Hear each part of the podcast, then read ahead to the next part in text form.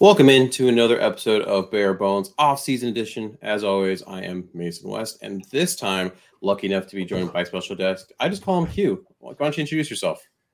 Yeah, my name is Quentin Crisco. Uh, you can find me on Twitter at BuckisStats. Uh, you can listen to me at the Shaving Points Podcast, and also on Bears on Tap, where you can find my writing. I uh, figure I might as well wear my uh, Shaving Points Podcast hat that you, there you gave me. I don't really rock the dad hat super well, but, you know, I'll do it for this. I like it. It looks, it looks fly. So, good news and bad news. We got a lot of news just to kind of talk about before we dive into the mock here. Some of it's cool, some of it's not.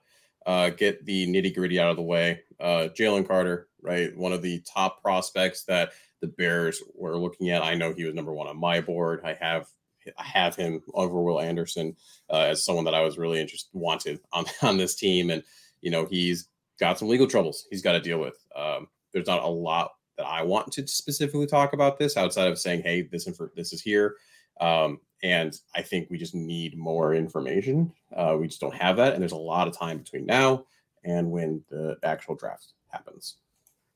Yeah. I mean, it sucks. Like, the way that all this has come out. I mean, we'll see, we'll see where it goes. You know, I mean, we, we don't know the full story. We don't know all the details, and it's, I have a really hard time saying anything about like, you can't draft him now, or like, you can still draft, like either side of it. I just, it's just, it's all gray area, you know, it, it but it sucks because it's, it potentially, I mean, for me, I looked at this as a three person first round. Essentially, because I figured the Bears weren't going beyond four.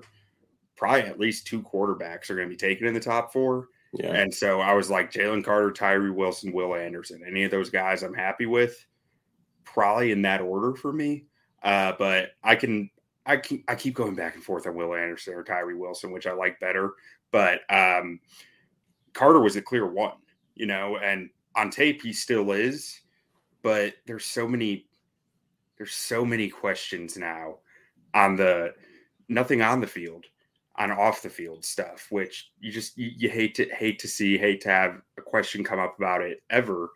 And like, it's not even for me, it's it's not even the questions about who he is as a person as much as that. Does this not rock you to your core? Like, how do you bounce back from from going through something like this? How does it impact you in your everyday life? Like, is he going to be the same person he even was? You know, that that's that's where my questions kind of lie. That's a valid point. I mean, people change as individuals from from less than this, right? And, yeah. and this is already a hard enough process as it is to to be on one of the biggest stages. Um, I mean, he made the choice to come back. Um, and, and be at the combine, even though he wasn't, he wasn't going to be participating anyway, but to be there with the rest of the, the guys in the D-line group. So, I mean, that's hard for, I, I don't know that I could do that, honestly, with all this yeah. going on. Um, but so got to give him some props on that. But at the same time, uh, it's, it's real touch and go. We'll see what happens. Um, and yeah, like you just said, it just sucks. It's unfortunate.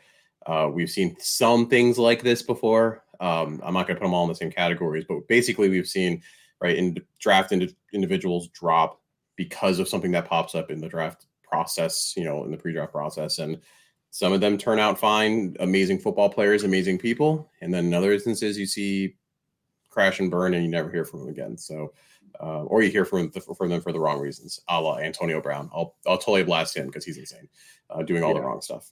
Well, hey, um, he owns an Arena Football League team now, so. That's fun.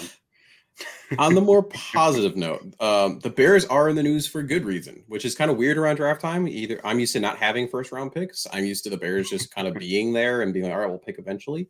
Um, but they're the talk of the town, right? They're, they are the bell of the ball for the combine, whether it's teams trying to talk to them about potential trades, um, whether it's just the fact that they have the number one pick. You keep getting flashes of Ryan Poles and Eberflus. They're some of the first G M head coach combos that get talked about in the morning on N F L Network, on E S P N.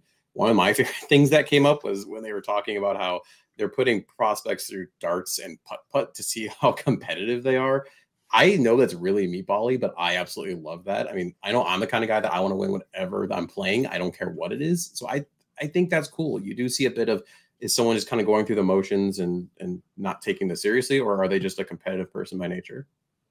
Yeah, I mean, I love it. I think it's I think it's an awesome idea. I mean, obviously you probably can't read too too much into it, but like that's where the the the fine details and stuff are like the like because when you're going through this, you're gonna they're gonna be picking between a prospect that they have graded like on a scale of ten, a nine point oh three versus a nine point oh two. You know, it's the little things like how they reacted to that or how like you know, competitive they were in that moment that can kind of push push one guy ahead of the other, I think. Oh, absolutely. Like, and you're absolutely right. I mean, the, the differences between these players, I mean, you just, and when you, at the beginning here, you listed three players, Jalen Carter, Tyree Wilson, Will Anderson. I mean, we are nitpicking in terms of the differences between like a Tyree Wilson and a Will Anderson. If you get either of those players, I don't know that you're mad about it. You know, I had a conversation today about some of the wide receivers. Like if you got a, a J S N versus Isaiah Flowers, I'm not mad about either one of those players, but I, I definitely have a preference one way or the other. So you got to figure out ways to really separate outside of just, hey, this one ran a forty point oh five seconds faster.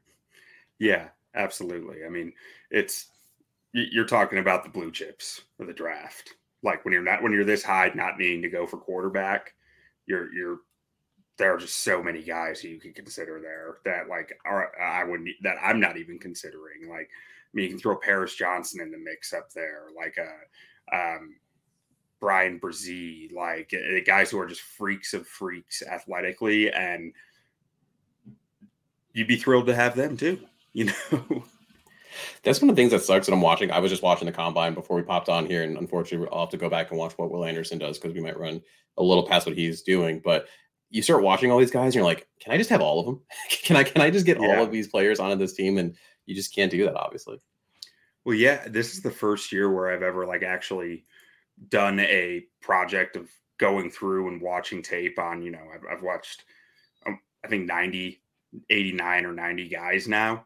And it's like, I fall in love with a third of them, you know, and yeah. you can't, you can't have that many guys. There's no way that many, though, that many of those guys are going to work out either, but it's like you just you fall in love with these guys' tapes so often that it makes it really difficult. Like I can only imagine being an actual scout and trying to decide which guys you're pounding the table for versus which guys you're uh, you're letting letting kind of pass you by. Well, that's a good transition for us because we did have to make some decisions uh, in this mock draft that we're doing today.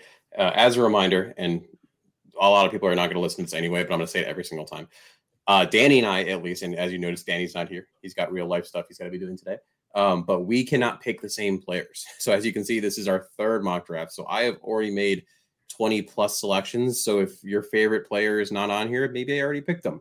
Uh, Q doesn't uh, have that shackle. He got to go through and select people as he saw fit through through his. Uh, we both use P F F mock just because it's really easy to use. It's streamlined. I, I think it's one of the better ones out there. Um, and of course, this is one hundred percent accurate. We have to remind you, this is what the Bears are going to absolutely be doing. So obviously tear us apart in the comments as you, as you listen here. yeah, I got, I got to love like, like the stupid PowerPoint stuff, right? so uh, actually you get to go first. So this is the trade you did, uh, kind of talk through your thought process. Why the Colts? Why, uh, why did you send them an extra fifth? It was the general idea of, you know, not wanting to go beyond four. Four was, I, I had a ceiling as, or a floor, I guess you'd call it, as far as how far I was willing to go down in the draft. And that was number four. Um, and the extra fifth was just to get the extra third. I mean, that was, the, it's what the uh, mock draft required of me to do. So it was the cheapest pick they'd accept to get that, that extra pick in the top one hundred. And I wanted that. I love a lot of this draft from like day two, basically, I guess would be the best way to say it. I love a lot of the day two guys and I wanted more of them. So I'll give up a fifth to get back in the top one hundred. Well, that, that absolutely makes sense. Um, and, and a little more realistic too. Uh, obviously with some of the mock drafts out there, there's some crazy stuff, crazy trades pop around. So throwing a little extra cheddar their way definitely helps out. And that leads ultimately to who your pick first. Talk us through your first pick in this draft. A man we just talked about.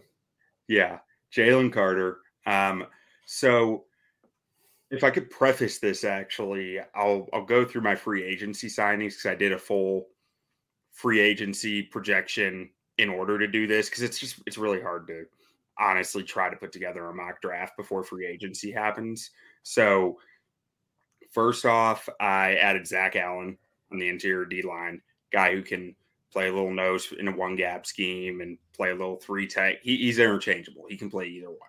Um, and I also signed Derek Nottie there as a, as just a run stuffer type depth depth guy. And he can maybe start for you if you need him to, like if the draft didn't fall your way and you didn't get the D tackle you wanted, you still have some safety there by having Nani. Uh, and I signed Marcus Davenport to play the edge, Bobby Okereke at linebacker, Daniel Brunskill to fill in that hole at left guard, because I'm assuming that Whitehair wouldn't be here or wouldn't be reliable health-wise. Um, so I'm not sure I want to go into next season saying White we have to have Cody Whitehair stay healthy for this to work. And I just I want to get a depth guy there because that gives you the flexibility in this draft. There are a lot of offensive linemen I like who can play tackle or guard. Um, and it gives you the ability to kind of be interchangeable there. And Mike McGlinchey at right tackle. They're going to sign a right tackle, whether it's McGlinchey, McGarry, um, or DeJuan Taylor. I think they're going to get one of those three. Uh, most, I think most likely is McGlinchey. Um, and I also added Tony Pollard and Alan Lazard. So that leaves me with a hole, not a hole, but a below standard starter in Derek Nottie at, at the three tech spot, Jalen Carter's best three tech in the draft. In revisionist history, I might go Tyree Wilson here, or I might stick with Carter. I don't know. Like we said at the top of the show, we need more information before we can decide that. But I just, I've been putting my opinion out there about Jalen Carter for three months now. I think he is the best player in this draft. I think a lot of people think he's the best player in this draft. So not to say that that is, you know, some, some rare opinion, but I think it's an easy pick with it once you take the uh, off the field stuff out of it. Yeah. And I agree. Like, you know, obviously we also did, you sent me this before we found this out. Let's also put that out there. Um, that might shift it a little bit, of course, but I agree. I'm right there with you. He, I still think he's literally the best player in this draft. Uh, and as we said at the beginning, there's a long time between now and when the draft actually happens. If somebody was salivating over Jalen Carter as the player, you know, they could do, there's a lot that they can do, whether it's talking to him, talking to agents, talking to people around him, talking to cops. Um, all these teams have their own like private investigators and all this stuff. Um, there, there's, There's tons that's going to go on between now and then, and uh, uh, the decision that is best for the franchise will be made. But on March third, second is not really the time to cross this individual off the board, at, at least in my opinion. Yeah, I actually heard a uh, not not to dive back into it too much, but I heard an interesting thing on Cap and J Hood this morning about the nine one one call that was was made after the crash.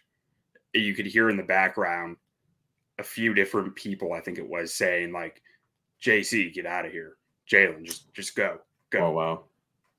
Which is, you know, again, it, do- it doesn't take away what happened, what he may have done, but like it's it's just, it adds more context to what what we have heard.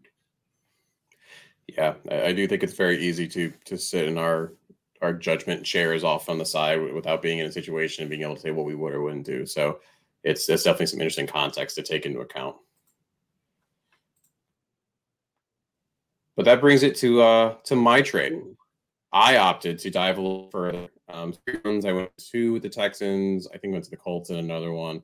This one, I had an offer I could not refuse. Um, the Panthers called me up, number one, and they were going to give me Brian Burns, along with their number nine, as well as two seconds in in this draft. They got from one of their previous trades. I just don't even remember off the top. Um, now, obviously, uh, what I will say, owner Dave Tepper is super aggressive.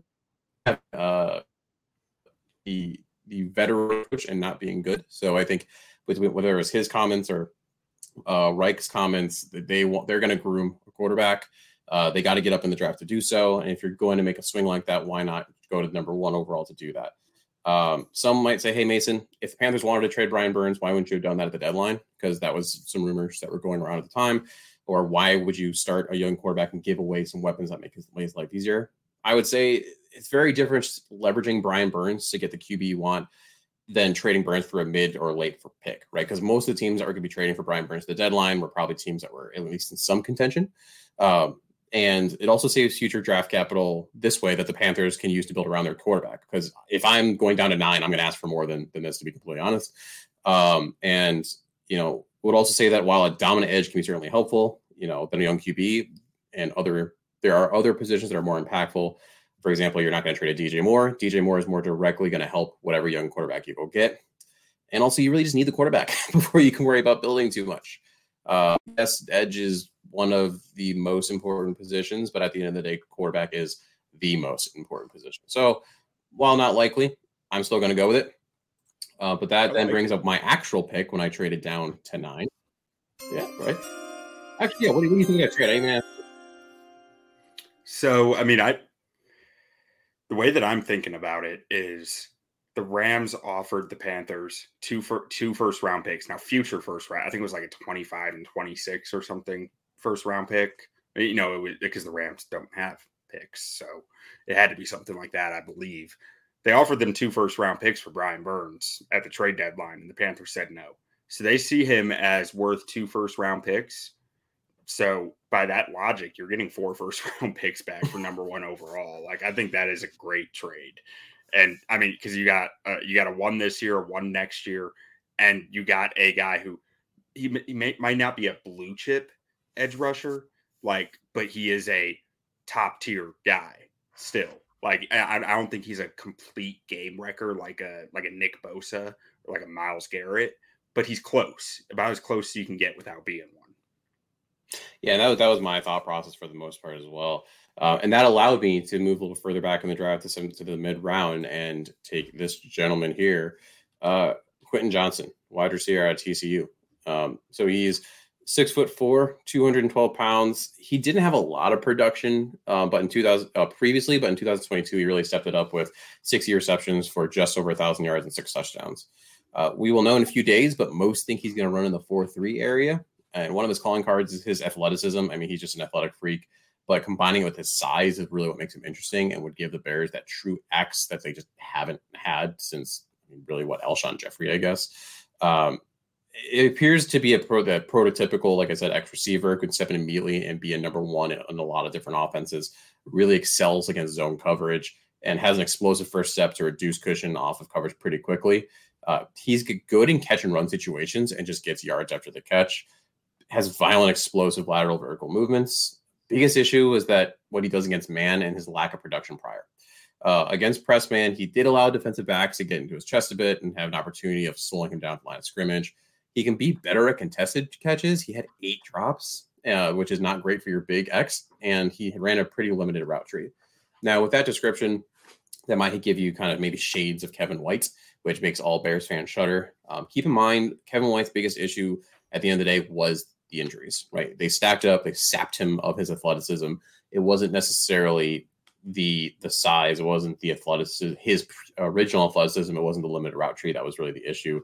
Um, and yes, you can look in terms of that productivity that, that also, you know, he only had that one year, but it's, you take a swing for the fence right here in the middle round. Um, are you going to go for production? Are you going to go for traits? Uh, I, we also know that the Bears are big trait people. You see, they, they constantly are now showing off their analytics. Um, if there was a YouTube video where they had a bunch of kids come in and they were just showing how scouts work and all this, and they showed the analytic department. And one of the things they really promoted was, hey, here are our, here's the equations. Here's what we're looking at to, and our top guys, Justin Fields is up there. Chase Claypool is up there, et cetera. So that this is important for them as well. Um, if he can really develop, get that route tree going, I'm thinking prime A J Green. I, I actually, I like that comp actually. I think that's, I mean, there's a lot of ifs baked into it, but I think that's one of the better comps I've heard for him, if I'm being completely honest, because he's, he's, he's a weird, he's a weird guy to try to find comps for because he's yeah. such such a tall player, but lanky and fast. Like, and, and his play style isn't like most receivers you see with that type of height. It's just it's just different, which isn't a bad thing. Like, the N F L is all about collecting as many different types of athletic freaks as you can, right? And that's that. That's what you do with him. I, I'll be honest. I love the pick here. I made some similar, like I did like twenty mocks to try to find the one that I like the most, and testing out stuff like trading out to that seven to nine range. And I ended up sitting there saying, like, there were some times where I took Paris Johnson or like some other guys, like uh, maybe a Miles Murphy somewhere or something, or a Van Ness. But um, really where I ended up was I like, I love the O-line depth in this class. So I'm not going to take Paris Johnson that early because there are just so many tackles. When I have five top one hundred picks, there are so many tackles I'm going to have a shot at, right? Yeah. And edge rusher. There are plenty of guys in the top fifty where I expect to be again, like after a trade down, that I like. You know, they're not Tyree Wilson or Will Anderson, but I still think they're pretty darn good. And that left me saying, they're saying, if, I, if I'm sitting here in the back, back at the top ten, what's the one position that is the most scarce in this draft that has a high level talent in it? And that's receiver with Quentin Johnston. It just makes a lot of sense. And there's a comment here, uh, Windy City Skyclimber, why not Addison? Uh, Quentin Johnston's a copy of Chase Claypool. I would disagree with that just because right now, so far, what we've seen from Chase in a Bears uniform is an inability to go up and get the ball. Um, he, so I, while they might have similar body types and maybe they will test similarly or something of that nature. First of all, he's also, I believe that Quentin Johnston is going to be faster than Chase Claypool. Um, that's another thing too, but I just don't see that. Um, and then you said also, uh, I assume this is Tyree Wilson. Uh, I believe he was gone when I picked here. And also I just traded for Brian Burns. Now you can't have enough edge rushers, of course, but at the same time, there's also so many holes on this Bears team that, like you said, you have Isaiah Flowers, you have Addison, you have some other receivers, but it's such a stark drop-off, especially for an X, like a true big get up and get it also with speed guy. And we're seeing that now, right, with, with free agency. Like, what free agent would you sign who's going to be your number one receiver? It doesn't exist because those guys don't don't get to free agency, so you have to draft them. And uh, that's why I opted to to go this route. So, to the point of he's the same as Claypool, I think he's really different than Claypool. I think yeah. I think he has Quentin Johnston has some impressive agility ability like that I saw on tape. He, good with in breakers and curl routes, stopping routes, and just he is able to break suddenly in ways that I don't think Claypool can. Claypool didn't do agility drills when he was coming out in the draft. I think Quentin Johnston is going to, and I don't know that he will, but I feel like he should, because I think it's something that he can really separate himself from the class with, um, because guys that tall can't usually break like he does. That tall and fast, I should say, can't usually break like he does. It's a, it's a rare trait that he has the ability to really harness. Like, him on slant routes and, and those quick cutters is, is extremely dangerous. Oh, absolutely. I, I, I'm really curious to see how he tests in these coming days. Um, and like, yes, he does need to work on obviously the drops and things like that, but I, I couldn't agree more. He really is not Chase Claypool. It's, if you look, go that route, it's just because you're looking at a box score, a height, a weight, and maybe that's, and that's kind of where you're stopping. Yeah. I mean, height, height, weight, speed, I can see the comparison, but beyond that, I think their play styles are pretty different. Oh, so I get to go again, just in terms of how the picks fell. It's a snake. And uh, I ended up taking uh, Mazi Smith, who actually is not testing today. Um, I was a little bummed about that. I wanted to see how he ran. Uh, he's a large individual uh, out of Michigan, six foot three, three hundred twenty-six pounds. Just a big, strong cat, like just big. Run defense is blue chip. I mean, if you want a stopper, someone who's going to wreck the run game, it's this guy. He can take up multiple gaps. Very impressive lateral movement for someone of his size. And again, that's why I wanted to see that, because I wanted to see him go over those backs today and how he did it, handled it.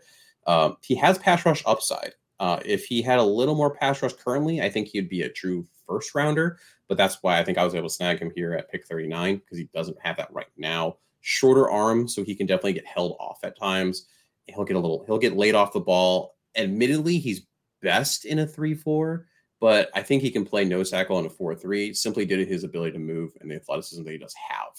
Uh, I I, I kind of put him at a Dontari Poe type if I had to pick someone, but I'm hoping that it's just a titch more athletic, and hopefully maybe even the Bears could throw a couple of those uh, fullback passes that Dontari Poe was able to, to do with the Chiefs.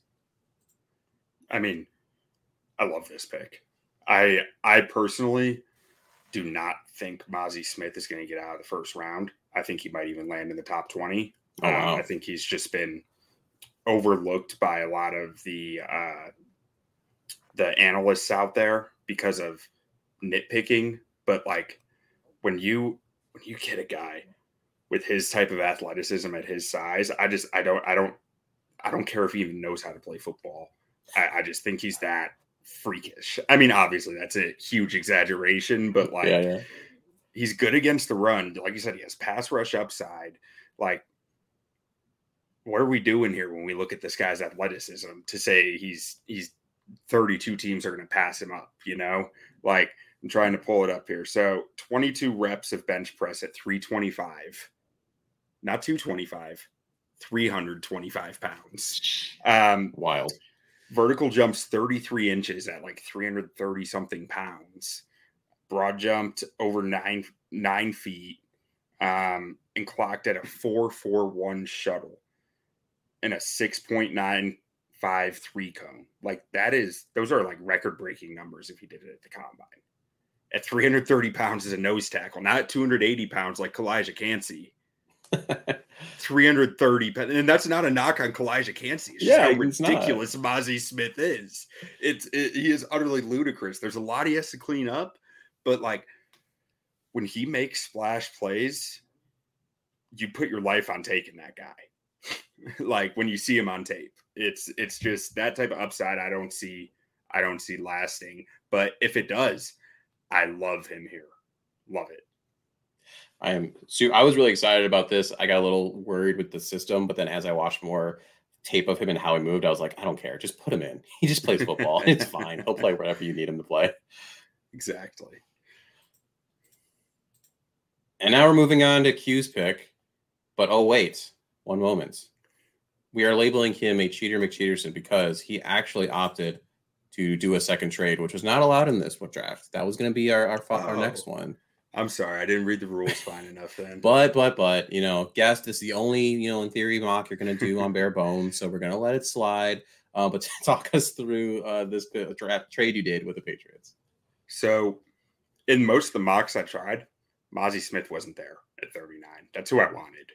Um, and outside of that, like the board just, like I, I like I said, I love a lot of the day two guys in this draft, but the way the board ends up stacking, you end up with a lot of three, four pass rushers sitting there at, at this pick. A lot of, a lot of guys who just aren't great fits, or like Josh Downs is nice, but like, I don't know if he's top forty pick nice. And I just end up sitting there saying over and over, fine, I'll take, I'll take one of these tackles who I could get at, you know, fifty.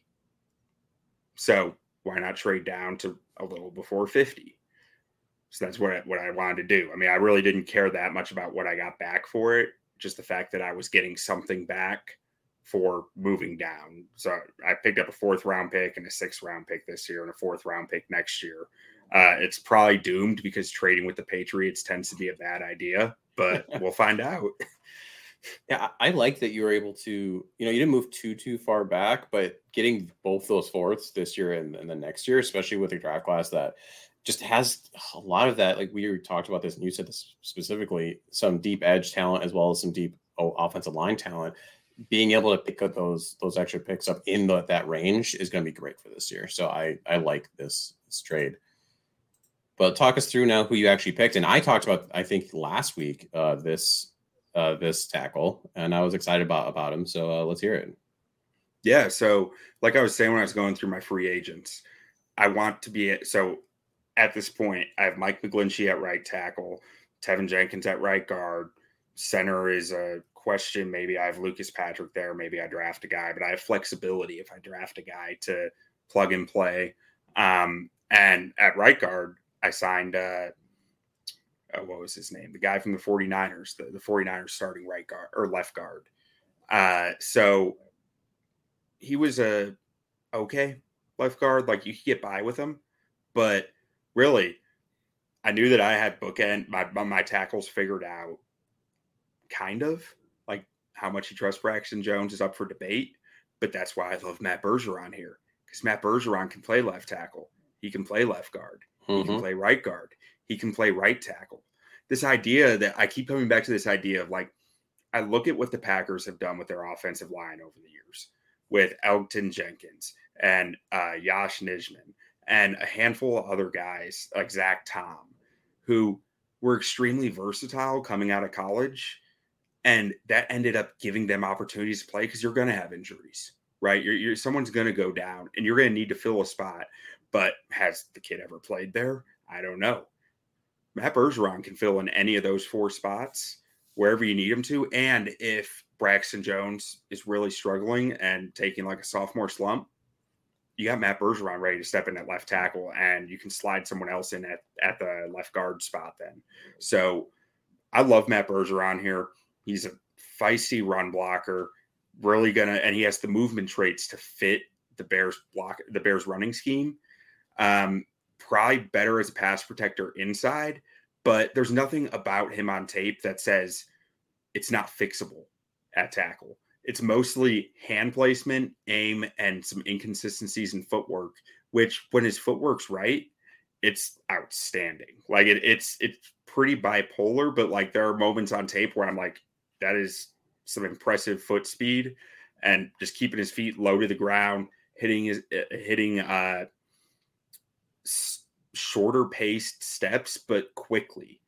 And, or I shouldn't say pace, short, like shorter length steps, but really quick pace. So he's never losing his base, right? He's always grounded, which helps with balance, helps with when, you know, these edge rushers with thirty-five inch long arms are getting into you. You're still grounded and you can anchor. Um, he just needs to get more consistent with that, better with his hand placement on the uh, when he's playing offensive tackle. But at guard, you don't even have to worry about those because I think he'll be fine in phone booth. Yeah, and, and at this kind of a pick, right, you know, round two, pick forty-six, having that multiplicity and that uh, flexibility is is huge, that you're, you have someone that you can flip in and out like that. Um, and he still has the some upside traits to it too, right? It's not just like, oh, we're just picking a guy just who's got, who's a total flyer. Like this is a guy that could potentially like starch for you if you absolutely need him to. So yeah. it's that's but excellent. He's gonna have to spot. Beat someone, but he can beat the guys I signed. Yeah, he absolutely can. I'm back up. Round two, pick fifty-four. I went with Will McDonald, the the fourth, uh, I, Iowa State. Six foot four, two forty five. Uh, earlier this week, Matt Eberflus said he wants edge rushers who bend the corner, can get all of their parts pointed towards the quarterback, great athleticism, get off, strength and will to fight back to the quarterback, and length. That describes Will McDonald more like to a T. Um, he had five sacks, six quarterback hits, and five tackles for loss, and twenty-four tackles in twenty twenty-two. He had double-digit sacks in twenty twenty and twenty twenty-one. So he did fall off a little bit, but the production was there previously, and he's got all the tools in order that you would think he can continue to do that in the N F L. As I said earlier, extremely long player who uses his leverage really well. I mean, you can see that in the picture that I have here. And again, if you want to see visuals, make sure you actually watch the lives, which usually are five p.m. on Thursdays, if you're listening to the podcast version of this. Um, but he plays with an incredibly high motor, uses the speed most often, but can, he can do a two-hand swipe, cross-chop to get to the edge. Doesn't quit on plays. I mean, he'll be the one that goes across the entire formation to, to tackle the, a running back. He'll be the one that's downfield and saves a touchdown as needed. Uh, he can add more mass for sure and strength as he's a bit weak at the point of attack. And I'd like to see a little more ability to change direction laterally as Q B launch point changes. He gets tends to get stuck on a single lane for the most part. But and his run defense definitely needs to improve and increase his bag of pass rush moves. But, I mean, he's got, again, like all of the pure, raw athleticism and talent and the motor that you would need that would fit perfectly, I think, in that Eberflus hit system. He showed out at the Senior Bowl. I didn't get to watch that live, but, um, you know, all the reports coming out of there was like he just he was able to show out. So at the Senior Bowl, I was on a soapbox shouting at anyone that would listen, like old man shouting at clouds, that Will McDonald is the best player here. Like, flat out. I love this kid. I love everything about him. I just wish that he was a better fit for a four three because at yeah. two thirty, two thirty-five pounds, it's just, I mean, he can be a situational edge rusher. And at this, in this spot at fifty-four, I might be willing to take a situational edge rusher, right? Like a guy with his type of skill. Um, but if he, he creeps up into the first round, it's, you know, Bears, oh, yeah. Bears don't stand a chance to take him. But speaking to what you said about some of his, his pass rush rep- repertoire, I mean, I think the biggest secret to Will McDonald is that, in my opinion, his pass rush moves are better than what's on tape. He's hidden on tape. Like, you, you see him playing four technique, five technique in a three-man down D line. That's not what he does. He's two thirty-five pounds. And he's he's he's lining up eye to eye with an offensive tackle who weighs potentially a hundred more pounds than him and asked to win. Like it's it doesn't it doesn't make sense, but he still finds ways to win. And the reason I say I think his pass rush repertoire is better than what's on tape is because at the Senior Bowl he showed it. He finally had the opportunity to rush from a a six tech, a nine tech, and really bend that edge. And in one-on-ones, I mean, they're one-on-ones. It's it's stacked against the, the blockers, right? Because they don't have help, and blocking is all about how the unit performs together, not one man. But he was going up against Darnell Wright, who I think has the best hands among of any offensive lineman in this class. And the way that they were doing it was two reps in a row, same two guys. So the first rep, Will Anderson bends the edge, beats him around the top. Okay, beat him once. Can you do it again? So the next rep, he starts out looking like he's going to bend the edge again, then ducks back inside on inside move, which Wright was ready for, and he stopped, and then a lightning fast spin move back to the outside. He's on the quarterback like that. Like I, I that's not stuff you learn overnight. I just think I think his opportunity at at Iowa State was very limited because of what he needed to do for his team, which is something I love. Like thinking it through, like. This guy was asked to play in the pits and play against the run against three hundred pounders, like on the interior, not on the edge, but on the interior, which is a nasty game to play. And he did it. And it might've hurt him, like as far as draft stock goes and all that, but he didn't care. He just wanted to play football. I love that about this guy.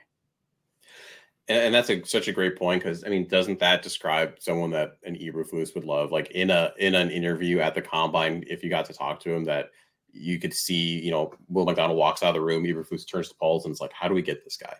Um, yeah. And like you said, like, I couldn't justify him taking – I couldn't justify taking him any higher.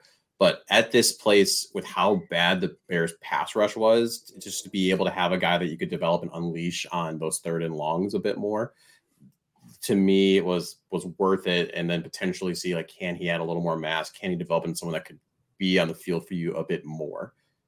Yeah. Now, the question I get with that is, uh, and you very likely know way more about this than I do, but if he could add more mass, wouldn't don't you think he would have at Iowa State playing playing in the trenches where, where he was? So it's interesting because you'd be really surprised in terms of what uh, these players have at their disposal. I mean, we think about, you know, with these D one football programs, obviously, like some of them are literally like, you know, the locker rooms you walk through and it's like, this is an N F L locker room. That's what you're yeah. using on a daily basis. But, you know, a lot of times, you know, the balance of, of being a student athlete still exists. I know there's definitely some who are, don't do less student than athlete, but some of the, but it's, that's still a big uh, balance you have to hit. Nutritional aspects, you know, some, yes, some teams are uh, very regimented in terms of what they have. And then other ones are just kind of like, hey, Go, go, what, eat what you want in the mess hall kind of thing. And, you know, these guys are going and grabbing like a bunch of Pop-Tarts. Um, you have also just the age thing, right? You know, a lot of these guys, nineteen, twenty, twenty-one year olds, their bodies just still aren't maximally where they can get to just because of where they are physiologically. Um, so when you combine all of that stuff together, you know, a good example on this, he's obviously an aberration, but like in terms of like how big he is, but like an Aaron Donald, I mean, like, yes, he's small when he came out for his position, but, and you look at him now and he is just a massive freak of nature at his stature and size that he has available to him. And that's because he was able to get in an N F L program that has the nutrition. He can focus pretty much only on his body, you know, full and, you know, was able to fully mature. Um, and as a side note to that, even the N F L struggles. Uh, recently, there's that survey that went out from the N F L Players Association that talked and graded teams based on how, where things were, how good things were. Um, the Bears specifically, they're two of their lowest areas. One of them was nutrition. Um, and I remember I actually text, texted one of the guys and was like, is this like really that bad? And uh, what, one of them came back and was like, dude, it's just like desserts. Like if you want to go grab, like, have something healthy, you can, but they're not like making us. So If if that's happening at the N F L level, like I can, you can only imagine what's happening at the college level.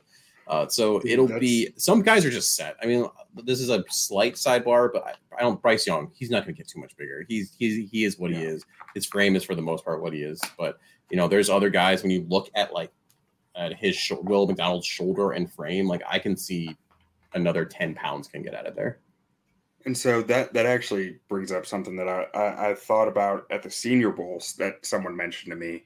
It was like, it doesn't matter that they're full of water at the combine because everyone's full of water. All the numbers that we've seen for the last twenty years are guys full of water. So that's what the comparison is too, right? It's not, the comparison isn't to what their normal weight was coming out of college. It's to what yeah. their max weight was when they're as heavy as they can try to be. Yeah, exactly. All these numbers are, are inflated, whether you talk about the measurables or you talk about the numbers. Because um, someone running a four four four, because who ran that today? Uh, Nolan Smith ran a four four four today. Did he? I didn't That's, catch that. Yeah, it's yeah, crazy speed. But I mean, he's I not running a four four four on the field, though, right? So you got to always take that with a grain of salt. Yeah. All right, you're back up. Round two, pick fifty-four. I mean, really? This was Eberflus called me and said, you got to get me my linebacker. Jack Campbell standing at six foot five out of Iowa, two hundred fifty pounds. I mean, that's that's an Eberflus linebacker, I think. Yeah, he seems like one. And I mean, after I made this pick, I kind of realized, well, I have Okereke and Sanborn, so like he might not really play a lot right away, but maybe he pushes Sanborn. Maybe he, you know, finds a way to get on the field, or maybe he's just injury depth and a, a sandbacker. But I just think he's great value here. I think he's a, he's a he's a rare frame for what we see in the N F L now. I mean, you, you go look at the testing numbers or the measurables for today. All these linebackers are two hundred twenty to two hundred thirty pounds. None of them are over really six two, maybe six three. Standing at six five, two fifty, Jack Campbell is is the the abnormality at this point. And I think he's an athlete. He's an instinctive player. And I think he's a guy who would fit right in in this defense. I mean, I really, one of the benefits of going to this, the defense the Bears are running right now is how unpopular it is in the N F L. Like how, like this type of scheme, even just for running a four three, you know, everyone shifted to a three four. And you can look at what Bill Belichick's done over the years. Every time it shifts one way, he switches to the other because it's easier to find rare and elite players to fit the defense when the rest of the N F L doesn't want them. I think that's what Jack Campbell is. I think that's a really valid point. And to to get a guy like this now, let him chill. And, like, you see what happens with an Okereke. You'll see what happens with the Sanborn. Like, I'm excited what Sanborn's doing. Um, and, you know, Poles mentioned this yesterday, the day before, uh, how he plays faster than he tests, which is great. But at the end of the day, I think there is a ceiling on what Jack Sanborn can be. And can he can – Can he be an heir apparent, right? Can he be the one that steps up when in a year or two you decide, you know what, we appreciate what you're doing for us, or Jack, but you know, Sanborn, but we can't, you know, we need a little more. And so I, I like this pick.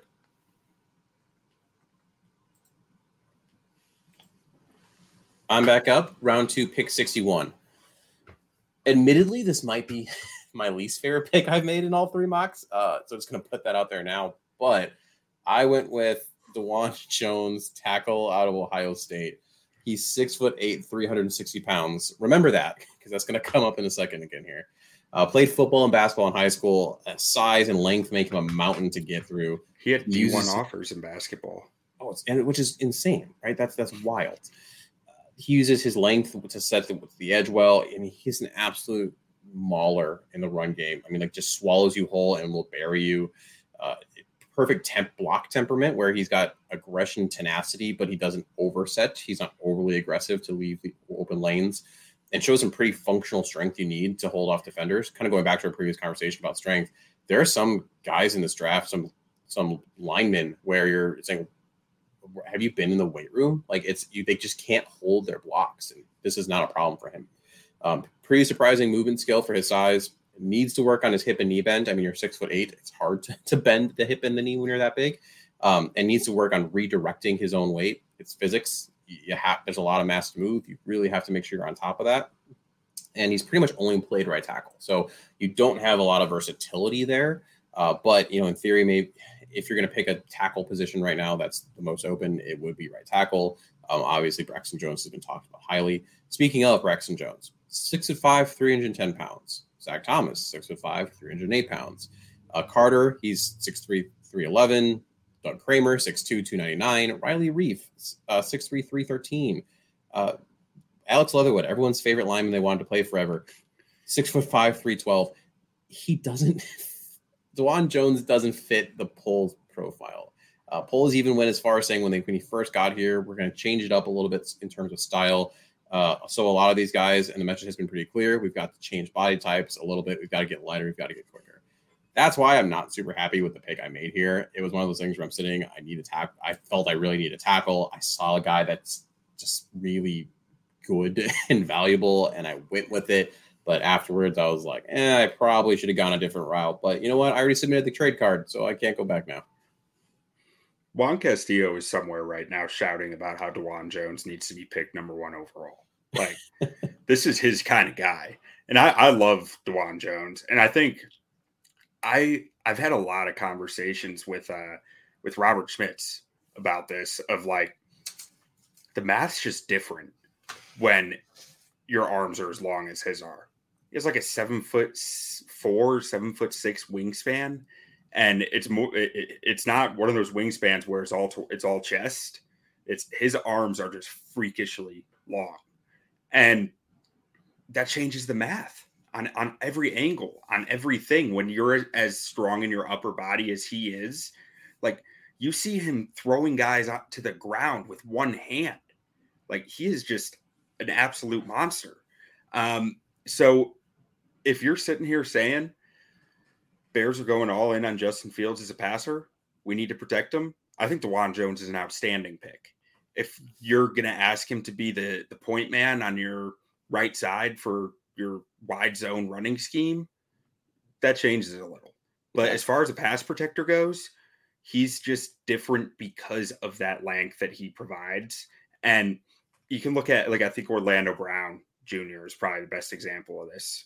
He's Runs runs a West Coast offense that's based on wide uh, on outside zone running concepts, right? He does well enough in the run game to get by, but where he makes his money is protecting Pat Mahomes with that ridiculous length he has. He's slow. He's he can't recover, but you know what? That length plays. And that was that was my only hope going back when, you know, I'm walking, I'm back in the draft room and I'm sitting there and I'm, you know, Luke Getsy's looking at me like, why did you do that? And I'm like, because he's going to protect Justin. That that's, yeah. that's what I'm ultimately going to get back to. All right, you are back up. Round three, pick sixty-four. Another man in red. Yeah. Zach Harrison, edge rusher out of Ohio State.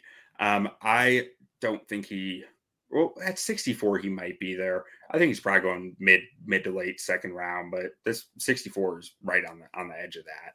Um, I think he's just an outstanding football player. Like, there are questions about his motor. He was one of the top recruits in the country coming out of high school. Six foot six, good length, or six foot five, maybe something around there.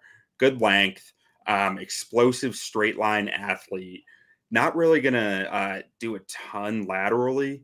I mean, he can do enough to get by, but he's, as far as lateral mover goes, he's not the most impressive guy. But you're asking him to play four three base end, hold up against the run, which he's, again, good enough at. He has enough power to do that, but he's not going to dominate there either. But where I really fall in love with this guy's tape is in the fourth quarter. I think he has a lot of, for most of the game, he has a lot of contain responsibilities. I think it's either, some people say that his motor's questionable, and I'm not sure it's the case, and I could very well be wrong there, but I think it's more that he has a lot of contain responsibilities, a lot of checks to take care of before he's free to go rush the passer. So he looks more passive while doing it. But in the fourth quarter, he was Ohio State's closer. When he was told, just go get the quarterback, that's all we want you to do, he did it. He finished games. He forced turnovers. He even forced touchdowns on defense. Like there were, there were moments on his tape where you're just going, this guy's ridiculous late in the game. Unfortunately, today he didn't test. Uh, hamstring issue held him back. Uh, he should be good to go for the pro day. Uh, at least that's what the reports were. Um, and there's plenty of time for that too, uh, between here now and, and Ohio State's pro day. They'll, they'll, uh, that'll heal up totally fine. Um, but yeah, just a guy that that has his his speed off the edge, a guy that has as much responsibility he was given at, on that defense and what he was able to create. I mean, that's quintessential what what you want from a guy at again, round three, pick sixty-four. Yeah, and I, I have a few more notes on him that just dawned on me that I wrote down months ago. But psychology major, team captain, so like not a not, not a throwaway major, just see it through college. Like psychology major is actually pretty difficult. Team captain, love to see that. Um, he's recognized at Ohio State for an academic achievement. I don't think it was all Big Ten academic, but there was some academic like honor roll that he was a part of. Um, and in high school, he was named the All-American Bowl Man of the Year for excellence in community service and athletic distinction. Like there, there's a lot about this guy that screams to me, it's not a motor issue. Yeah, exactly. I, I couldn't agree more with that. If there's there's other stuff going on there. I'm back up, round three, pick sixty-four. And I went pretty much as far on the other side of the spectrum of type of player between these two picks. Uh, Nathaniel Dell, wide receiver out of Houston, uh, five ten, one hundred sixty-three pounds. And I think that's if he's soaking wet and, you know, has a couple extra coins in his pants. Um, but when you talk about production, Dell is the definition of production. He led the nation over the past two years with over twenty-seven hundred yards and twenty-nine touchdowns. In two thousand twenty-two, he had one hundred nine of those receptions for one thousand three hundred ninety-eight yards and seventeen touchdowns. Goes by tank, which, I mean, scouting report should just end there at that point. But showed out at the Senior Bowl. Great nickname for his size. I know, right? I love it so much. Oh, no, going too far. Um, I love it so much. Um, showed out at the Senior Bowl. I'm sure you're going to be able to speak to that. But was able to get uh, open over and over again. Made some pretty awesome contested catches. Accelerates just so quickly. Uh, made a great straight line speed. Adjusts well to off-target throws. Uh, routes are precise with ability to stop and cut on a dime. Really active feet and keeps his eyes up to dodge traffic easily, and is, which is, lets him get a lot of yards after the catch. Will also be able to operate as a return man, which Bears... yeah, definitely need that. They're all over the place. Biggest issue is size, as I said. He can run across the middle, but can he take a hit from a waiting linebacker multiple times a game?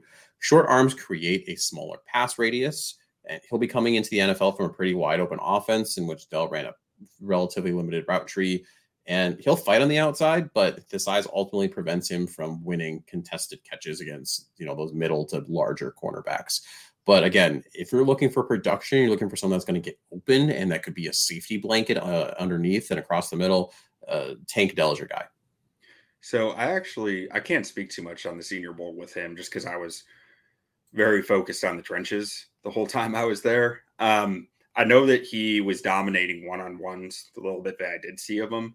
But again, one-on-ones are built for the offense to win. The corner can't exactly press him too hard without just getting destroyed at least one rep because he doesn't have any help. Um, So I'm I have concerns about his size. I think everyone does, but if it's just a, I mean, it's a third round pick at this point. You're trying to trying to make an upside bet. I, I can respect it. Yeah, and really couldn't be any different than the last year's third round pick, where you're going for just speed and a bigger receiver and gadgety to a guy who, I mean, he just straight up plays receiver well. It's just he does it finally. I just made up that word, yeah. but it fits. Round three, pick seventy-nine. This is a this is more a Senior Bowl pick and a uh, a trust fall to Robert Schmidt's opinion, because he I spent the week on the trenches. He spent the week on receivers and defensive backs, and he came away raving about Michael Wilson and about the ability that this guy showed all week, and that injuries must have really just been the reason why he hasn't produced like he should, because he just, he looks like a dude out on the field. At, at the Senior Bowl, he looked like a dude out on the field. And it's just really me trusting his opinion, because like I said at the start of the show, I am, uh, I am woefully underprepared on receivers and defensive backs. That, and that's, when you get to these later picks too, I mean, you try to do as much homework as you can on them, but like, you're going to start saying people, like when I was looking at your list, I'm like, I have no idea who this is. Seems like a great dude. I'm sure, I'm sure like, you know, has a great family life, but you know what? I know nothing about you from a football perspective. And at some point, it's still just so early in the process. I mean, we said that multiple times in this. Yeah. So now we get to a cool part of the show where I get to announce that Windy City Gridiron and Bare Bones are going to present Draft on Draft. Uh, we're going to be doing a live draft party from Noon Whistle Brewing Company. Uh, it is in Lombard, Illinois. Uh, I'm really excited about this. Um, it'll be an opportunity for, I know myself and at least Danny are going. Uh, maybe a couple other individuals from Windy City Gridiron are going to be able to pop out there and be a part of this. Um, it's we're going to react live. Uh, Robert Schmitz is going to be handling most of the host duties uh, off-site, going to bring us in at times. We're hoping to have Uh, some of the fans, some of the listeners who are there, who come to this, uh, maybe pop on, give some perspective on, you know, picks that are made. Maybe the Bears will make two picks in the first round. Who knows, like, depending on how some certain trades go.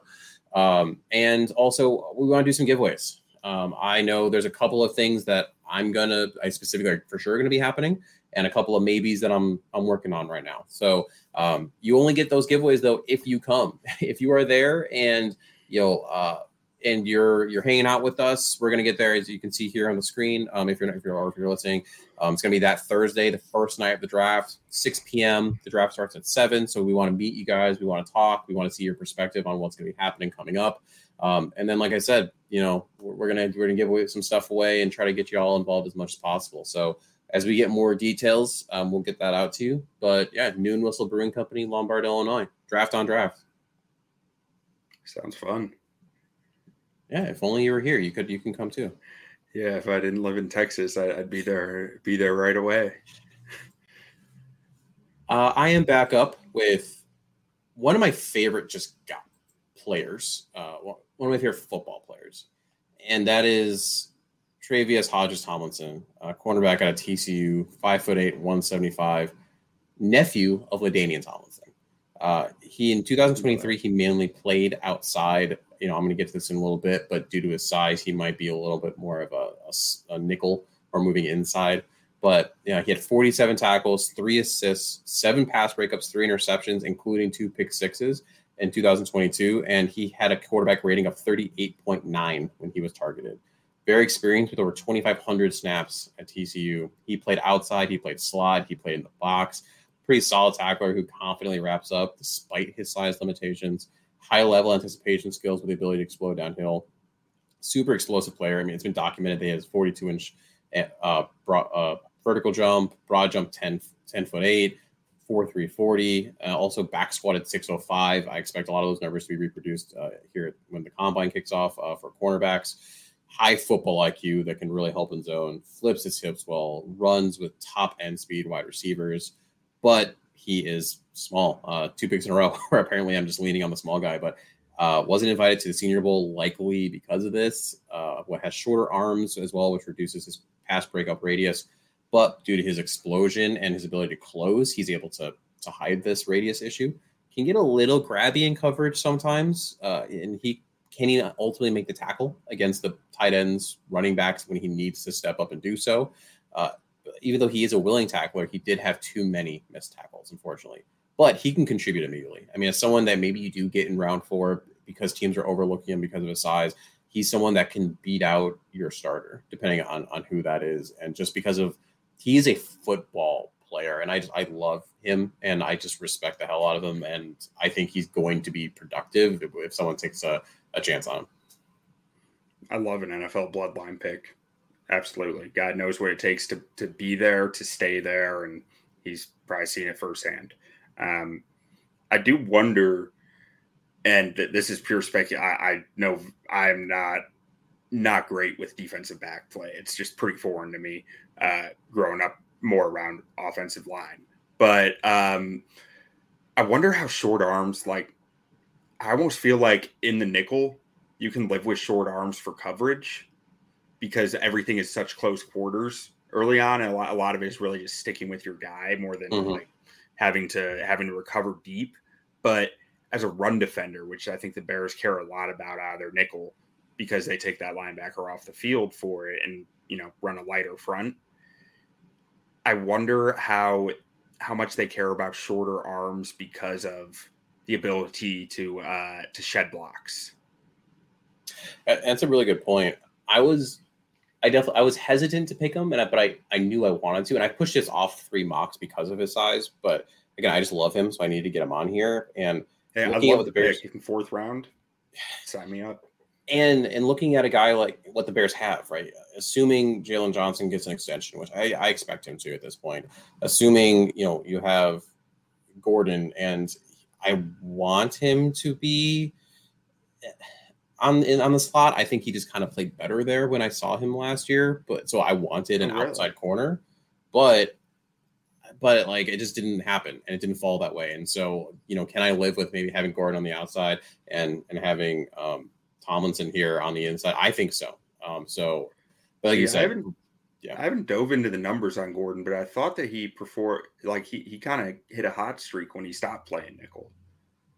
But that was. My thought, at least. I I, I, agree. I can't back it up. No, I agree with that. I think I think it was my leaning towards was that they let him focus on a position versus it specifically being outside versus nickel. But that can be entirely true. I mean, I just thought like in the glimpses when I saw him doing both that I saw more, more better play out of that nickel position. But um, but yeah, he definitely was more solid when they stopped messing around with it. So. Um, if they see him ultimately as outside, then my pick is perfect, and I don't need to change it.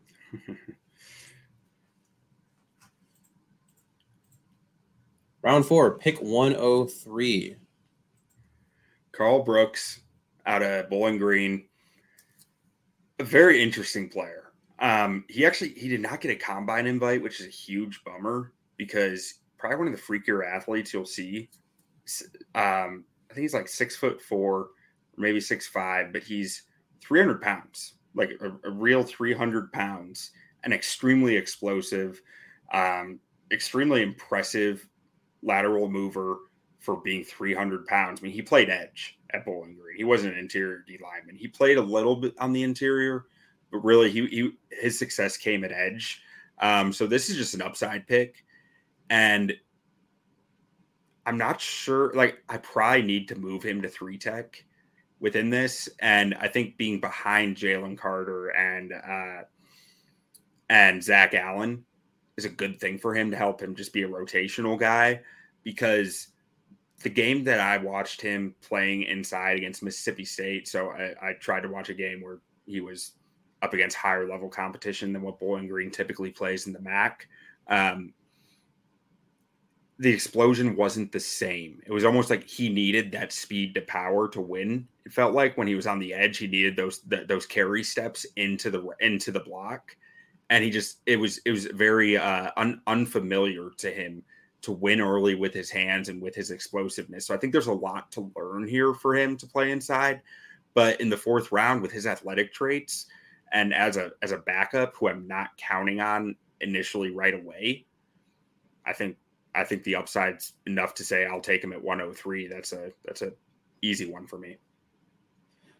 We saw how a team in in the Eagles, when you have that many pieces that you can just rotate on the defensive line, and not just at the edge, but also, you know, within the trenches, is so important, and you can build on that, especially a team and a defense like what Eberflus wants to use here. And so I, I like I like this. I love this. Get as many potential upside pieces as you can here. Uh, again, take the Eagles. Jordan Davis was a rotational player, and we know how explosive he can be and where he was picked. Um, but that was just because of how much talent and how much depth the Eagles had. So the Bears need to start cultivating that, and this is how you do it. Yeah, that's it. The Eagles were exactly kind of what I had in mind putting this together, was trying, like, Milton Williams, I think, is a great comparison here. Super explosive athlete. Probably was like two ninety, I think, coming out. And he hasn't he hasn't blown up into an incredible player, but he's a quality piece in their in their D-line rotation who can doesn't have to be more than that.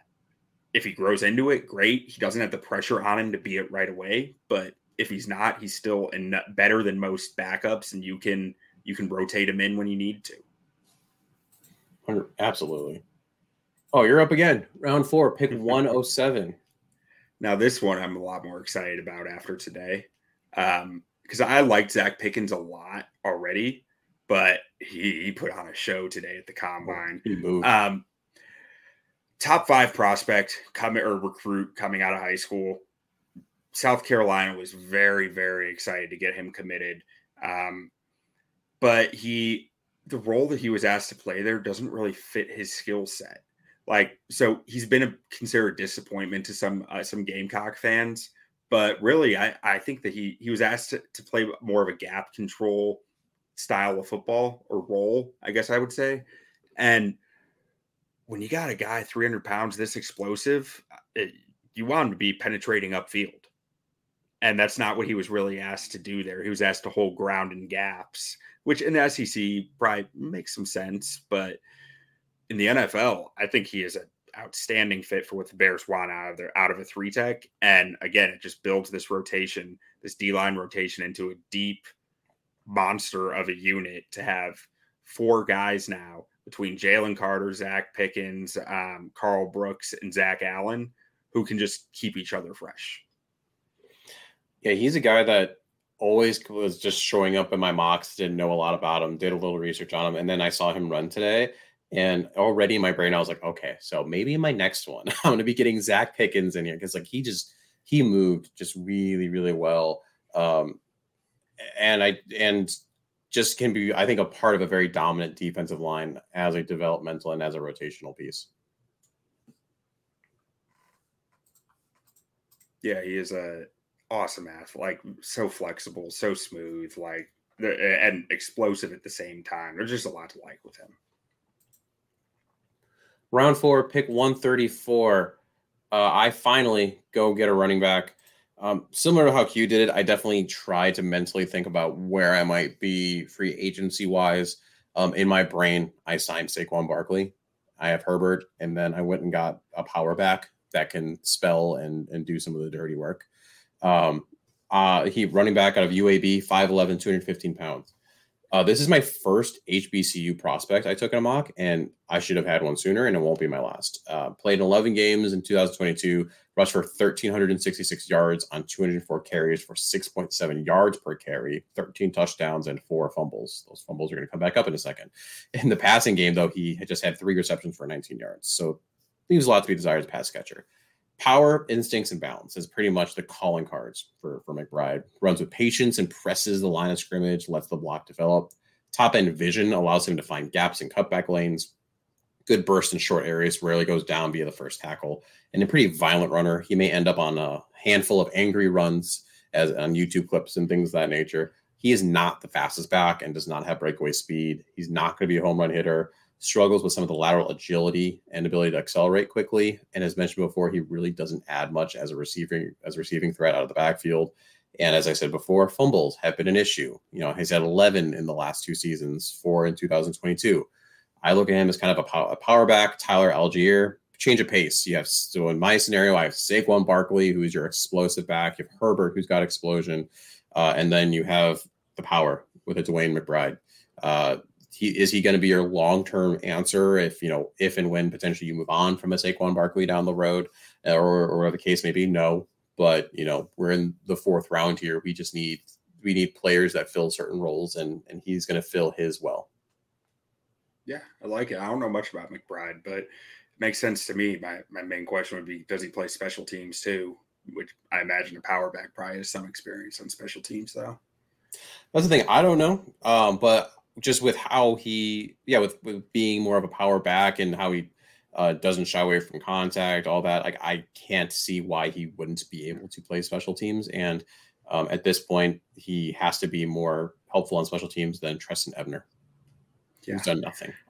Yeah. Well, I think I remember Benny Cunningham. They used, he was always on uh, kick uh, kick return units as just a blocker, mm-hmm. and like I feel I feel like the third string running back gets overlooked as a, as you know re- really you want you want a four core special teamer there.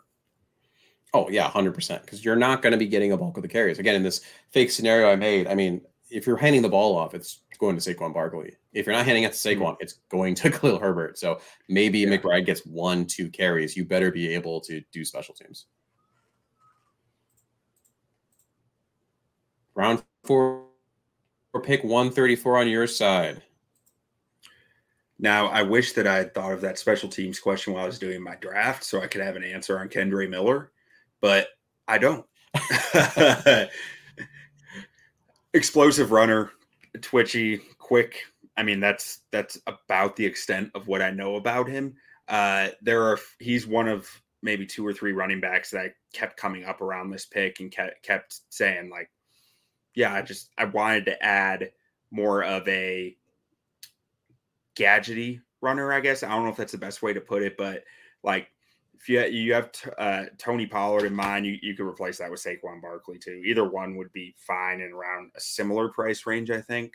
But see, you have your basically you, you have your lead back, right? And then you have Khalil Herbert, who's more like a one cut and gone kind of back. He's he's not going to like constantly be juking you out of your pants, but it's like he hits the hole and he's gone. It's that simple with him. So I wanted to get a guy who could be more of a a pass catcher, pass protector for insurance for my lead back and Pollard if he gets hurt, because I really think Herbert, what he does in the passing game can really limit your offense at times. So yeah. I, I didn't want to be limited by that if the lead back gets hurt. So I wanted to get a guy who could catch the ball, make some moves, and really just help his quarterback. And that's what, that's why I targeted Kendre Miller. Now, if you're going to sit there and tell me that's not what Kendre Miller does, I'll probably believe you, but that's what I thought he did. That's what I was led to believe he did. Yeah. Round five, pick one thirty-seven. I took a uh, linebacker out of Tulane, Dorian Williams, six foot one, two hundred twenty-eight pounds. Uh, I didn't know his game was as strong as it is. I actually, when I started really diving in, I loved Dorian Williams now. Uh, thirteen games and logs. Uh, seven hundred seventy-two snaps, eighty-five tackles, thirty-one assists in, in two thousand twenty-two. In coverage, he had three pass breakups, two interceptions. As a pass rusher, twenty-two pressures, nine quarterback hurries, seven Q B hits, hits and six sacks. Bears need this considering their leading sack was a uh, safety. Not good. Um, and his production is key here. I mean, he just produces. He's all over the place. He has the size and frame to be an every down linebacker. Great length, can close distances when searching to cut off routes and flow outside the tackles, but sometimes he can take some poor angles, but I think that can be coached up. High motor player who can find cracks in blocking, reliable tackler across his seven hundred reps, can contribute on special teams. That one I do know. He he was did the special teams over at Tulane. Um, a little slow on his read and react, and not exactly the most in, instinctive back, but I think that can be coached up as well. So again, this is going to be your third, your fourth linebacker who's mainly going to help on special teams, but has a little bit of upside so that if somebody gets hurt, if he needs to step in, you got Jack Sanborn being your instinctive, just always knows where to be at the right time. And then you have Dorian Williams, who is just a tackle machine, who in theory, with this revamped, hopefully defensive line, uh, can actually get up, get in there and clean up uh, what, what they leave behind.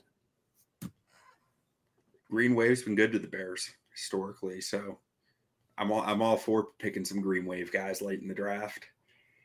Just got to get that, that green wave pipeline, right?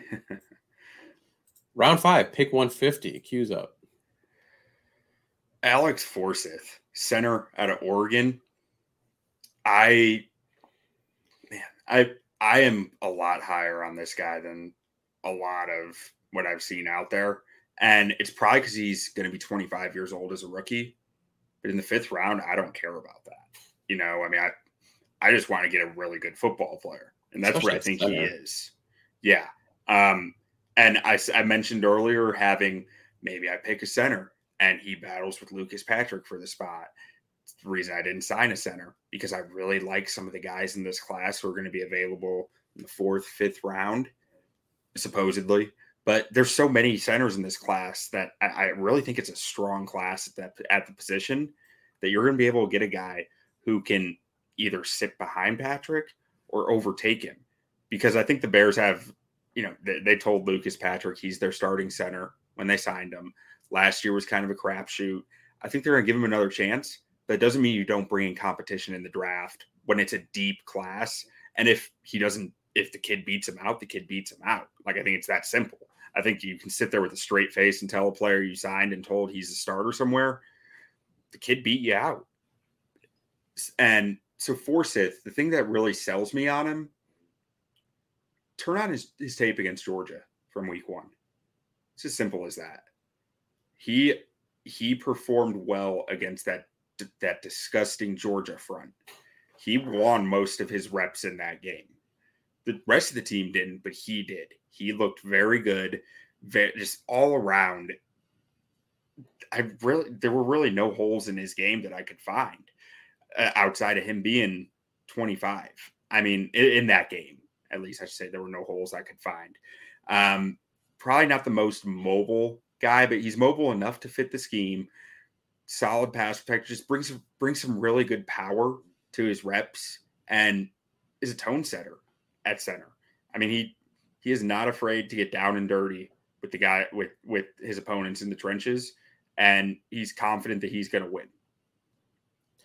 If you're able to not just hold your own, but do well against that Georgia front, which is just absolutely insane, uh, you you deserve your flowers.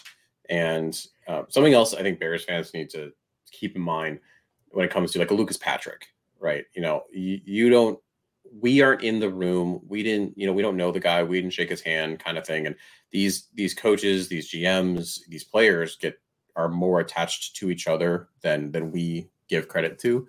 And they know what's going on behind the scenes, right? They may say, hey, Lucas just got a bad rap, a couple of those injuries. I mean, but he is a center. He's a solid guy um, and, and a solid player. And that's what they truly believe. And that's going to shape their offseason and what they're going to move, do moving forward. Do we potentially as a Bears fans be like, oh, Lucas Patrick sucks, and then we had to deal with Sam Mustipher, and we need a center, and we need to draft him in the second round? I'm like, yeah, that makes sense coming from our end, but uh, that just may not be how this team's operating. So yeah. You still need to bring in competition, as Q said, and and having a guy that's as solid as as Alex Forsyth seems to be is a, is a solid choice.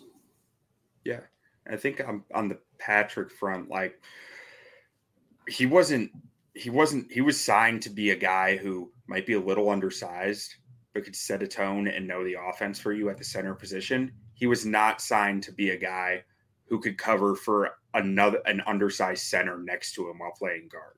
I think that that's an important distinction. Yeah, that is that's a very good point to bring up. Round five, pick one fifty. Uh, I went back in the, the trenches, and I went with Juice Scruggs, also center out of Penn State. Uh, six foot three, three hundred eight pounds. Um, he's played a little while. two thousand twenty-one, he had nine hundred twenty-six snaps. In two thousand twenty-two, eight hundred thirty-six. We saw some improvement from twenty-one to twenty-two. Uh, in two thousand twenty-two, he allowed ten quarterback hurries, three quarterback hits, and one sack while playing at center. Gets off the snap quickly and generates movement at the point of attack. Pretty consistently finishes his blocks. He doesn't have the highest ceiling, but he could be a quality starter for years in a man or a zone scheme. Uses his hands well and shows good coordination between upper and lower halves, and does need to add some strength to generate more push against N F L de- uh, defensive linemen. Again, solid, but not elite in anything. The combine, how he moves, I think is going to be really big for him to climb up some draft boards. he's just going to be a guy that you can just plug in and be pretty happy with, I think. I mean, again, he's not going to reset the center market. He's not going to be a top five center, but he's going to, I think he'd be a, he's a, he'd be a top twenty center um, if, if you need him to be. Um, he could be a top fifteen center if you need him to be. Uh, well, just kind of depends on how his development goes. Yeah, I, uh, I he's actually a guy who I have not watched yet, but is on my list to watch. He's got an all-time great name, though. Oh, I mean, that's Juice honestly Scruggs. That's the reason I, I drafted him was the name. Yeah, Juice Scruggs is who I want snapping a football. Like, that's a great name. I'm curious what Hess Strong is. You can see on I, on his tattoo on his arm right there, it says Hess Strong. I just I just looked up a picture to make sure that's what it says, but I'm curious what that means. A little research for an article for you. Look at that. Yeah, there you go. I gotta learn. Gotta figure it out. Round six, we're winding down here. Pick one eighty-seven. So Will Mallory, tight end out of Miami, Florida. Um, I just think this guy's a good football player. I don't think he has any dominant trait. I think that he's he's pretty pretty quick in and out of his his route breaks, like quicker than you expect him to be. And when I turn on the tape, I see a guy who is asked to do more as a blocker in this offense than anyone who I've really watched that produces at the level that he does as a receiver. So I, there, there's a lot that I really like about his game. I need to I need to find more good tape on him because I've had a hard time finding it. Um, and I know that a lot of a lot of analysts aren't as big on him as I am, but I haven't found a reason not to be yet. Um, I just, and I think uh, I think I heard that my, some Miami fans have been disappointed in his production as well. But everything I've seen just points to a guy who's a really good football player who's asked to do a lot within that offense, and guy who's consistently doing his job and has some athletic upside. Cole Kmet is is getting an extension. Right. Uh, and it's tough to do you justify in today's N F L extending a Cole Kmet and then using a high draft pick, going out and signing a, a, a an individual like, why am I blanking on his name right now, who's a tight end out of Miami, who's who's a free agent. Oh, Gesicki. Thank you, Gesicki. That's I don't you're not doing that. So you need to make decisions that are on the the on, you know, I'll say bottom edge. It's dis, dissing Will Mallory like that, but you need a round six pick with with some potential upside. Uh, that's where you need to make some hay at tight end. You sign another guy that you know is going to be a blocking tight end that's that's solid, and you see how they develop. And this is also uh, similar to, like I said, with center and offensive line in general. It's a very deep tight end class. There is a lot of guys to like, which means that there's a lot that's going to get overlooked. And I think you're going to be able to find, like, someone in this draft will find a diamond in the rough at tight end. And it happens a lot of years, right? I mean, yeah. It's the obvious one, but look at a George Kittle. I mean, he slipped through the cracks for some reason, and, now, and he is now George Kittle. You look at Travis Kelce. He had off-the-field stuff, but those guys happen a lot and frequently, more than you think. My final pick, round seven, pick two twenty. I just stayed on the offensive line. Uh, I just I want more development here. I want a situation where – you know, your tackle goes down and you have someone else that you can bring in. Uh, we saw that real a lot with the, the Bears this last year. And actually in previous years before that, it's been a, a rotating cast of guys. So um, I want to take multiple swings. Trevor Reed, tackle, Louisville, six foot five, three hundred seven pounds. This tackle fits the Ryan Poles mold a little bit more. Uh, two thousand twenty-two, played five hundred ninety snaps across eleven games. He allowed eight quarterback hurries, two Q B hits, and three sacks. He's got really good foot quickness and length for his size. Actually, he consistently gets up to second level defenders. Louisville had some has good athleticism. Sorry, he has good athleticism for his size, which allowed Louisville to use uh, him on screens as as the lead blocker. Often beats defenders to the spot in his pass sets. He's only a one year starter and looks best to be in a, a zone blocking scheme. Needs to improve his upper body strength. Uh, he tends to cover up defenders instead of sustaining blocks and burying guys. And if he can improve that upper body strength, that should help with that. More of a waist bender with some feet that need a little, gets a little tied up. And he too often ends up reaching and lunging when going against some quicker defenders. That lack of body strength does appear in his pass protection too. Uh, Reed can use his athleticism to beat defenders to a spot. He hasn't really shown consistently the strength in his hands to sustain blocks and anchor on defenders.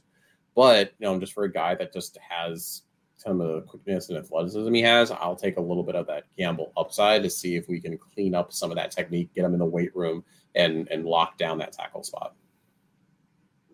Yeah, I haven't watched Trevor Reed yet either, but um, looks like he's got some solid length based on this picture, which is something that I think Ryan Poles definitely values. That's what it is. Traits, traits, traits. Round seven, pick two twenty, your final pick of the draft. Yeah, just, I mean, I might be going too much on D-line at this point, but, I mean, seventh round pick, guy might just be on the stuck on the practice squad till someone gets hurt. But I think Nesta Jade Silvera is a guy who's going to make an N F L roster. And, I mean, if I'm sitting here in the round seven and saying he's still on the board, I might take him. I think I think he's a he's an easy pick here. He had a he had a really impressive Senior Bowl. Um, he's an interesting prospect. He's a little more squatty in his stature uh, than, than you see with a lot of these these defensive tackles. And he's like six one, about a little over three hundred pounds, like three hundred ten maybe.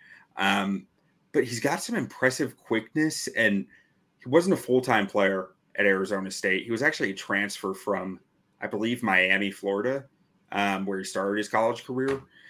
But when he came in on the Arizona State defense, I just I felt like their defense just got better. As simple as that. An, an interior rusher. I mean, I and I, I, this I is don't, one of those guys. What was that? No, I was just you cut off for a second, so I thought you were done talking. Go ahead, keep going. Oh, okay. Uh, yeah, sorry about that. Um, so he just. I'm not sure if you could really put him into being a nose tackle versus a three tech. I think he's just somewhere in between, and you live with that, you know, which probably means he's playing nose, but can, when the offense brings motion across the line of scrimmage, he becomes a three tech. It's just, you know, when offense is motion, it changes what the defense has aligned. That's football. But I just, I think he's just a solid athlete and great value in the seventh round. This was another uh, nominee for definitely like an all-name team. I love the name. Um, and I had no idea who he was. And then I was watching the combine, and D-line was doing their drills, and I was like, you drafted that guy. All right, cool. I'm, I'm, I'm going to pay attention. and uh, they were doing the – I forgot the official name of it, but, you know, one of the uh, ball-on-a-pole drills where they're going around the edge, slapping the bags, yeah. almost decapitating the, the bag holders and, you know, trying and finishing through. And uh, dear Lord, he was – like bending that bag in half. I think he concussed one of the guys holding the bags just with the power he had. So, you know, that was for a, a round seven guy who, like, like you said, probably mainly on practice squad, but that just has that kind of a raw power that can be a part of that rotation. If someone goes down, yeah, go for it.